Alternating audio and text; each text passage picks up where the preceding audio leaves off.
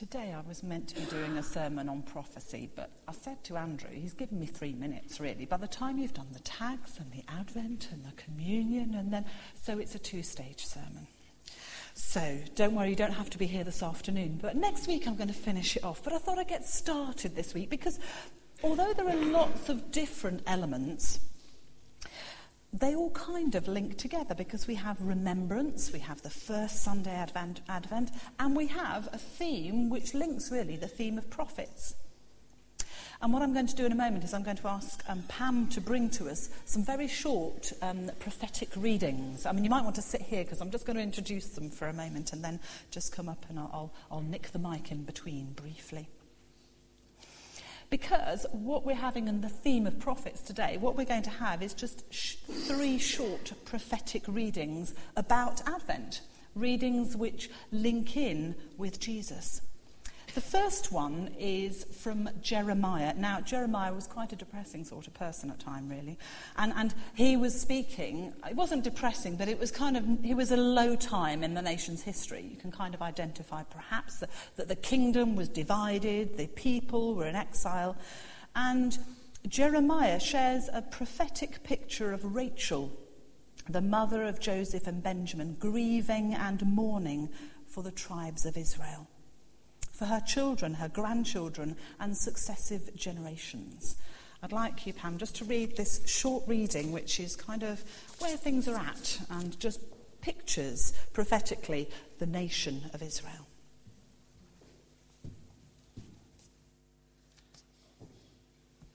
This is what the Lord says A voice is heard in Ramah, mourning and great weeping Rachel weeping for her children and refusing to be comforted because her children are no more. This is what the Lord says Restrain your voice from weeping and your eyes from tears, for your work will be rewarded, declares the Lord.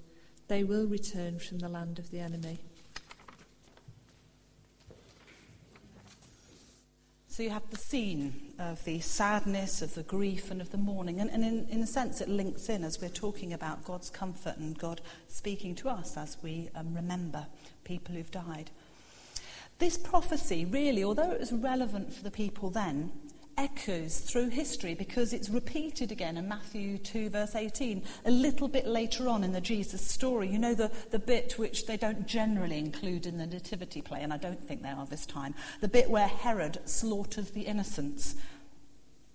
But also, you can see that passage, that, that grief and that mourning, echoing into even just last week when somewhere very close to this land where Syria mourned the loss of innocent lives. You can really, that, that prophecy, that prophetic word of, of Rachel mourning and, and weeping can really speak into that situation.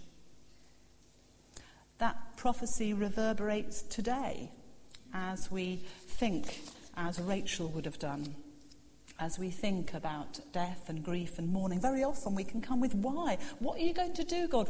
Are you going to send a sign? The good news, I nearly missed out and Colin added it for me later, is in the second part of this reading. Rachel's mourning, but then this is what the Lord says Restrain your voice from weeping, your eyes from tears.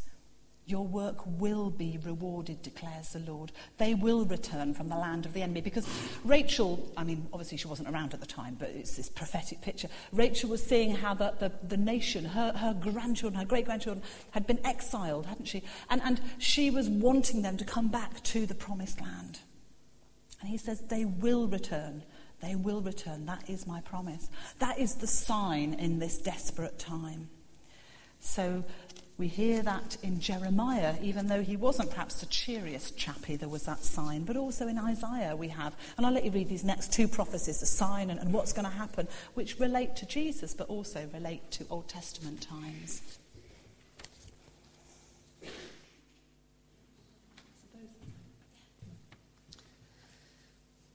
It's Isaiah 7, verse 14. Therefore, the Lord Himself will give you a sign. The virgin will be with child and will give birth to a son and will call him Emmanuel. And Micah 5, verse 2. But you, Bethlehem Ephrathah, Though you are small among the clans of Judah, out of you will come for me one who will be ruler over Israel, whose origins are from of old, from ancient times. Even then in those days, the nation of Israel would have that sign, would have that promise. And these readings you will probably hear. I think they've already sorted them, and David probably knows better than me, but you'll probably hear these readings as echoing into the promise of Jesus. They needed prophets then to give them hope, to give them comfort, and to give them signs. So, so when they said, Why, God? God said, Do not you know, wipe your tears away, things will get better. But also, they needed prophets in Jesus' time to actually say and to point towards Jesus. And we need prophets. We need that prophetic encouragement. We need that prophetic hope. We need perhaps sometimes to even apply Old Testament scripture to our own context to give us hope in our lives. And I can just give you an example. On Friday, we were praying with somebody, and I got given this reading Jeremiah 29, verse 11. For I know the plans I have for you, declares the Lord plans to prosper you and not to harm you, plans to give you hope and a future. Then you will call on me and come and pray to me, and I will listen to you. You will seek me and find me when you seek me with all of your heart. I will be found by you, declares the Lord, and bring you back from captivity. That was talking, wasn't it, about the people in exile away from their homeland. But also that speaks today to somebody in our context in the 21st century. That is the wonder of prophecy and the beauty of Scripture that God speaks eternally to each one of us. And I thank God for prophecy, and I will do the second little bit of the first half of the, the sermon in a moment, but I thank God for prophecy and for what it means to us and how it can speak to us even now.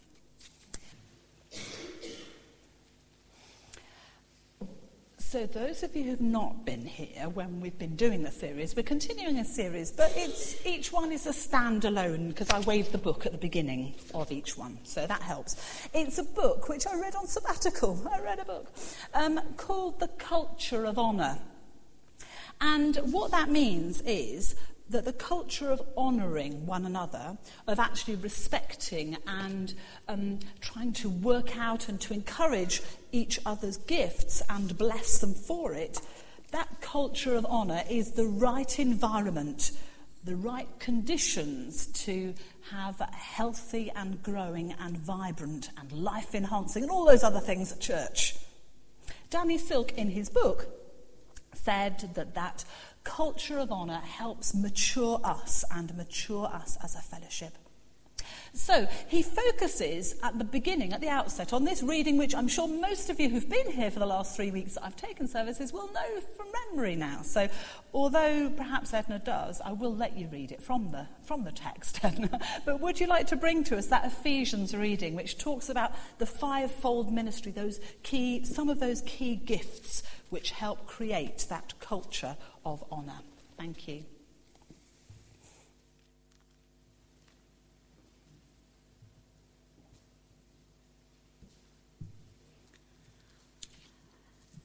Ephesians chapter 4, verses 11 to 16. It was he who gave some to be apostles, some to be prophets, some to be evangelists, and some to be pastors and teachers, to prepare God's people for works of service, so that the body of Christ may be built up until we all reach unity in the faith and in the knowledge of the Son of God and become mature attaining to the whole measure of the fullness of Christ. Then we will be no longer infants, tossed back and forth by the waves and blown here and there by every wind of teaching and by the cunning and craftiness of men in their deceitful scheming. Instead, speaking the truth in love, we will in all things grow up into Him who is the head, that is, Christ. From him, the whole body, joined and held together by every supporting ligament, grows and builds itself up in love as each part does its work.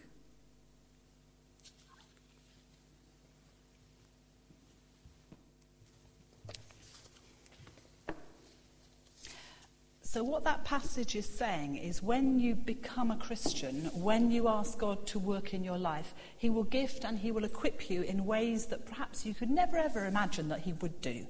And these are some of the ways, not the eagle, but these are all that is. These are some of the ways in which He will equip you. And last time I spoke, I to- spoke about apostles and being apostolic, doing new things for God, sort of listening to God, and then, then Him kind of equipping you to inspire, but also to, to do new stuff, new groundbreaking work from Him, new ministries. And that is one particular gift. But this week, I'm looking at, and possibly next week, I'm sure I will do, that I'm here, be looking at prophets, being a prophet. Now, for those of you who um, were actually here last time, I read from a book, and the bit that I read was the bit about a car crash. Now, I'll explain. That what Danny Silk, the one who wrote this, said was that you could understand the mindset of the people with the different gifts from their response to a scene. And the scene that he created was the scene of a car crash. It's a little bit tongue in cheek, the way that he says it. But for example, the prophet, just to give you an introduction to how the prophet might respond to a car crash. The prophet knew that this was going to happen because he had a dream about it the previous night. Because everyone in the dream had survived the accident, he rebukes a spirit of death and declares with great faith and unction that all shall live and none shall die. He also proclaims that there are angels surrounding the scene of the accident and prays that the eyes of all the people's hearts will be opened to see in the Spirit. Then he walks around and starts to call the destiny out in various people. He releases a spirit of revelation within the group. And finally, and quite naturally, he begins to ask around and find out who is at charge in the scene. When he discovers the one in charge, he discerns and tries to work out whether this is God's chosen leader or not. Or if he finds that no one is in charge, he will appoint a leader. So, a little bit, as I said, tongue in cheek, describing, like Danny Silk would describe, the way in which a prophet's mind would think in a situation like that. So then, let's get down to the nitty gritty. Let's get down to what the word prophet actually means. Prophecy in Greek is a two word combination. It's pro, which means forth, and phemi, which means to speak doesn't actually take a mathematical genius to put them together. Prophecy means to speak forth. And God emphasizes the crucial role of a prophet throughout the whole of Scripture, right from the beginning to the very end. For example, Chronicles, or even 2 Chronicles 2020, that's a good one to remember, 2 2020, he says, Listen to me, O Judah that's the south of the divided kingdom I was going on about earlier. Listen to me, Judah, the inhabitants of Jerusalem. Put your trust in the Lord your God, and you will be upheld. Have faith in his prophets, and you will be successful. So, God's perspective is if the people of Judah have put faith in God's prophets, they would be successful. It seems throughout the Bible that success is built through the value we maintain for the prophetic voices in our environment. That was true then, and that's actually still true now. If you think about the prophetic in our church, if you think about the prophetic in our communities, if you think about the prophetic voice, although you don't hear it very much, in the nation, we would all do a lot better if we listened if it truly was the voice from God. The prophet's role has been and always has been and will be was to speak forth for God and make us aware of heaven's perspective, of God's view and God's sight on things. The anointing of the prophet actually equips us, in turn, also to have our own heavenly experience. It says about that in Matthew 10, verse 41 He who receives a prophet in the name of a prophet shall receive a prophet's reward. I'll say it again. He who receives a prophet in the name of a prophet shall receive a prophet's reward. What would that reward be?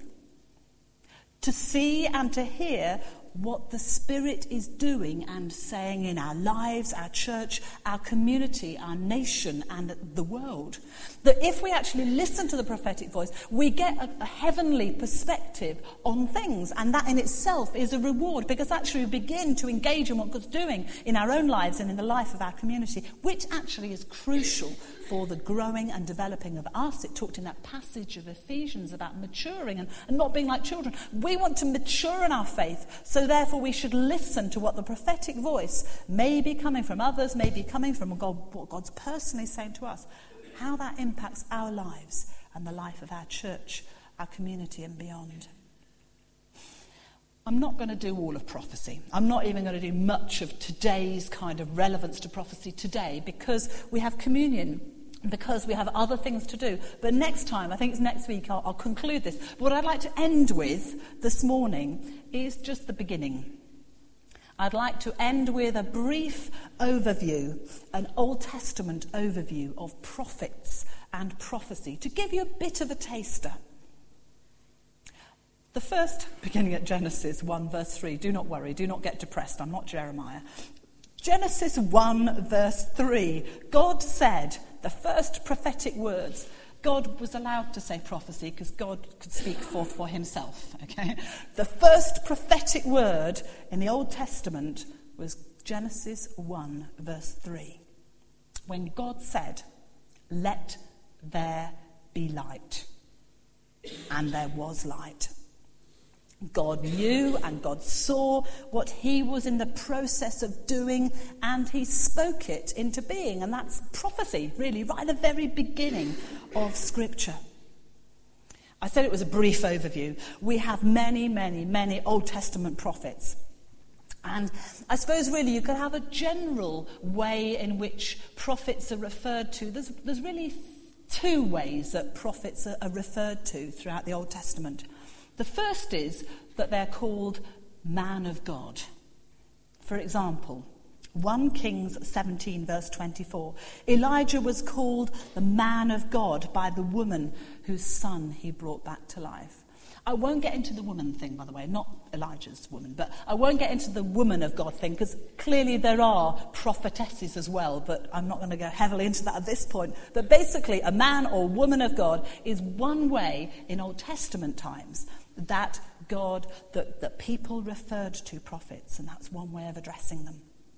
The second way was the word called seer, from the verb to see, which acknowledges the prophet's supernatural gift to see things as God sees them, to have, if you like, a heavenly perspective. So we've got man or woman of God, and we've got a seer and those two kind of perspectives, those two kind of emphases, emphasize that the man or woman of God really came into God's presence, really actually met with God, and God then shared, and God, God helped them to see things as He saw them, and then they'd speak forth what they saw.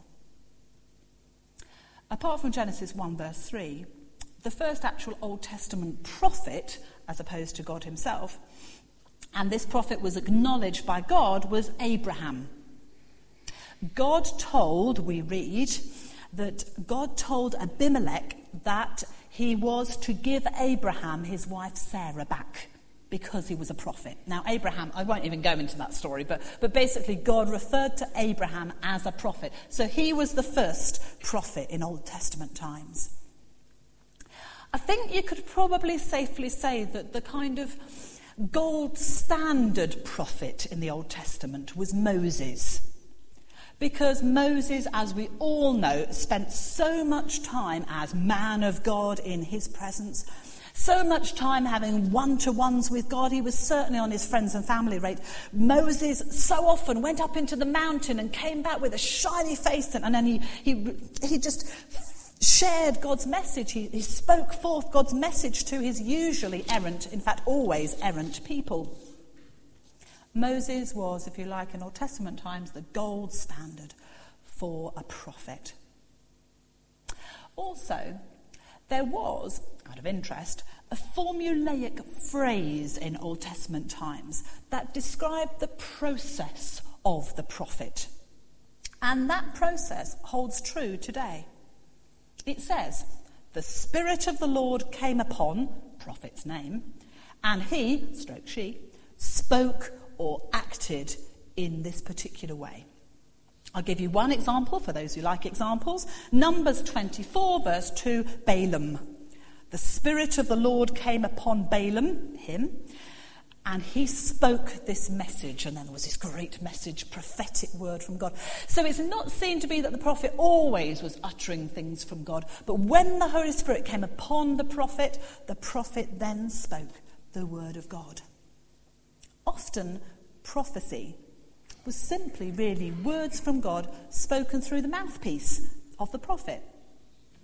Sometimes, however, things became a little bit more complex that God spoke through visions or pictures or dreams. In Isaiah, it's one that I particularly love. God, God speaks through stretched out tent curtains, and he uses that illustration to say you've got to stretch your boundaries. In Jeremiah, the prophet spoken with, through, through this picture of figs and all sorts of different things. Ezekiel, remember the passage maybe about dry bones coming to life and having ligaments and fat and all sorts of things coming on them and living and breathing beings. That picture of dry bones was given as a prophetic word to God's people. And it's something, again, like all of these prophecies that we can listen to and, and be inspired by today.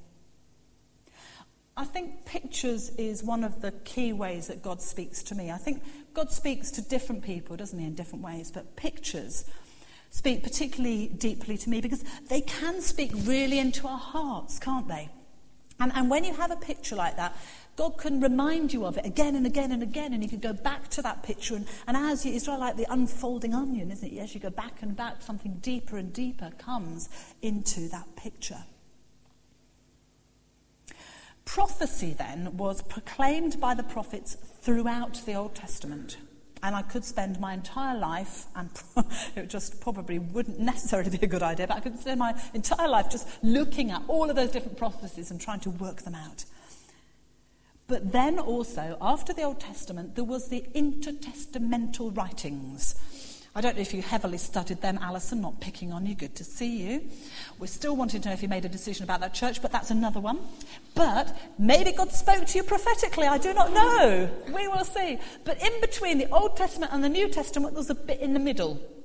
And in those writings, God again spoke at times prophetically, right up until, I would say that Old Testament prophecy lasted right up until the time of John the Baptist, who many scholars believe, and I also believe because I think it's sensible, was actually an Old Testament prophet, kind of stuck at the beginning of the New Testament. Because as an Old Testament prophet, John the Baptist pointed to Jesus. In John 1:29, he said, Look, the Lamb of God who takes away the sin of the world. This is the one I meant when I said, said, A man comes after me who has surpassed me because he was before me. I myself did not know him, but the reason I came baptizing with water was that he might be revealed to Israel. I have seen and I testify that this is God's chosen one. John the Baptist then pointed towards the ultimate prophet. As I said to you last time, Jesus was the ultimate apostle, but clearly again, Jesus was and is the ultimate prophet. We read that he called himself a prophet. Luke 4:24 he said, "No prophet is acceptable in his own country." That actually in that sentence sums up the downside of being a prophet because people who utter the stuff that God actually wants to share with his people are very often not very popular because sometimes it's not good. Not only did Jesus call himself a prophet, the people saw themselves, saw Jesus as prophet. And again, it was a widow, rather like earlier on in the Old Testament. The widow whose son Jesus brought back from the dead said, A great prophet has risen among us. Jesus was ultimate prophet because he was spirit filled prophet, but also he was in himself prophecy fulfilled. We've already seen and heard some of the prophecies this morning. In his preaching, he spoke as someone with real authority, and he had a prophet's manifesto. Mark 1:15, "The time is fulfilled," said Jesus, "and the kingdom of God is at hand. Repent and believe the gospel." And Luke 4:18, "The spirit of the Lord is upon me." He has appointed me to proclaim the good news to the poor, to proclaim freedom for prisoners and recovery of sight to the blind, to set the oppressed free and proclaim the year of the Lord's favour. Jesus was ultimate prophet, prophecy, and prophecy was fulfilled in his life, ministry, death, and resurrection. But Jesus wasn't simply just a man of God and God, he was also a seer. And this is the point where I'm just going to kind of cut the sermon in half. You'll be grateful. He is also a seer. As a prophet, Jesus saw, and we have so many examples of this in the New Testament, Jesus saw deeply into the hearts of men and women, as well as the heart of God. Do you remember when Jesus met with the Samaritan woman by the well? And he said to her so much about her circumstances that he could never have known humanly. And the woman said, He told me everything. I ever did. I said to you, didn't I, I wasn't going to do too much in the way of um, prophecy for now, but I felt that particularly with today, when we're thinking about people grieving, particularly today when we're thinking about the theme of prophecy, that I'd like to invite Jenny up to share to us a prophetic word that somebody brought to her last week and just to see the relevance of prophecy, how it can speak into our lives. So let's come up, Jenny, and do pray that Jenny will be given the right words and that uh, God will speak um, through her. I'll say the funny side. Nice first. and loudly as well. Okay. okay. That'd be great. Um, I told my mum I was taking, um, going to a nightclub with the drop in. And she said, Do church go to nightclubs? I said, Yes, we do. Um, but it wasn't what she thought. Ago, wasn't it? Yes, it was a couple of weeks ago. I took the drop in to Crossfire. Um, I think uh, it was about 12 of us all together, and uh, the band contained three singers and dancers, rappers. Fantastic, absolutely amazing. And I was right at the front, doing my stuff. You know, what they were doing, I was doing with my stick, and and all the children are all younger than me. Obviously, you know, I was the oldest, I think. They were taller than you, though. Yeah, they, they, were taller than me. Yes, they were taller. So after about 15 minutes, uh, one of them said, go to the VIP lounge, and if anybody has any questions to ask about faith, about Jesus, anybody wants to know anything, would you sit down and quietly speak? So we all went, well, quite a few of us went to the back room. We had little uh, booklets and bags and different questionnaires and stuff. You went to support some of the young I people went to support forward, the young people, you? yeah. Mm. So um, we introduced everybody and we asked different questions. I asked questions as well, how some of them had uh, come to faith, and a young man had said he he'd come to faith when he was 14, and he was 24 at the time. Now, uh, so then we went back in and did a little bit more. The gig did, carried on a bit longer, and then a lady came out and said, "I have a list here of people who need healing. Somebody's got a bad left ear. Somebody's suffering with a bad back. Suffering, somebody's suffering with a bad foot." So there I am with my stick and my hearing aid and a bad foot. That's like words of knowledge. So this was, you know, this, we laughed about this one. So we said, in two minutes, we'll go back to, again to the VIP lounge and we'll do some healing on anyone who wants to be healed. So I took some of the crowd that was with me, went to the back, and uh, one, of, one of the lads said, What about you? What about your back? And what about your foot? Because I didn't think about me. So I thought, oh, okay, I will. So I sat down, and two ladies were praying for me, touched my back. And I was, I didn't know where I was. I, I thought I was asleep because I'd opened my eyes. I'd obviously gone out. I don't know how long for, but they were still praying. And I'd come through.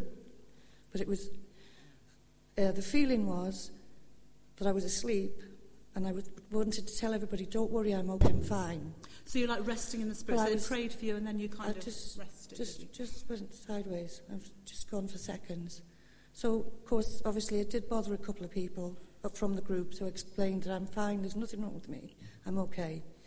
And it carried on, other people were, you know, just carried on. And then the last part of the evening, we said we'd go to the back and say goodbye individually to everybody and thank you so much for coming and hope you, whatever you've heard, whatever you choose, you know, we pray that you pray for the right things and for the right reasons. So, as I was about to leave, the gentleman I asked first of all how he came to faith, he said he did when he was 14 or 19. He said, I've got a message for you. And he stood sideways and he went, he hands like this, and he said, All of the years that you cried at night, God is telling me to tell you that He's caught your tears. Every one of them.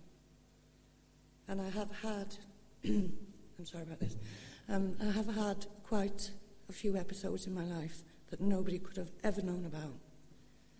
Um, so I obviously started crying again because it was a shock. I didn't think it was for me. But everything he said, nobody else could have known. So after a few seconds of tears, I got myself together and, and we got back on the bus and playing games on the bus, coming back home again. Um,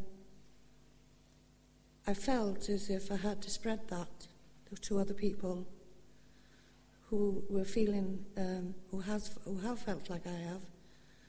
Um, I'm holding these hands out and I'm saying, God is catching your tears. So it's, it's been amazing for me because MJK, they text me every week um, as Make Jesus band. Known, it's the band, and they say, spread the word of Jesus, it's awesome. And today I can honestly say, what song did we sing? How good is the, is the plan? To be in God's almighty plan. Um, and it's working for me. Can you just say that, just the words once again, what sort of the man said? He said, every tear that you cried at night, all, for all them years, he's got his hands like this, and he said he's, he's caught every one of them. But when, as time has gone on, I did not just think it was just for me, it was for me to tell other people mm. Should that needs that. Should we just pray? We thank you, Lord, that you speak prophetically into our lives. We thank you for that young man having that courage to speak to Jenny and to share that word for her. And we pray today that um, that word may be a comfort and a blessing to her, to know that you are close to her and you have always been close to her. And we pray as Jenny shared that word, she's spoken prophetically by speaking forth that word here today. We pray that if there's anybody else who feels that that word, as Jenny believes it may well be, is for them too, we pray that they may know that God is catching their tears, that God is with them and wants to bring his comfort, his hope. Indeed, that this will be a sign to them. Amen.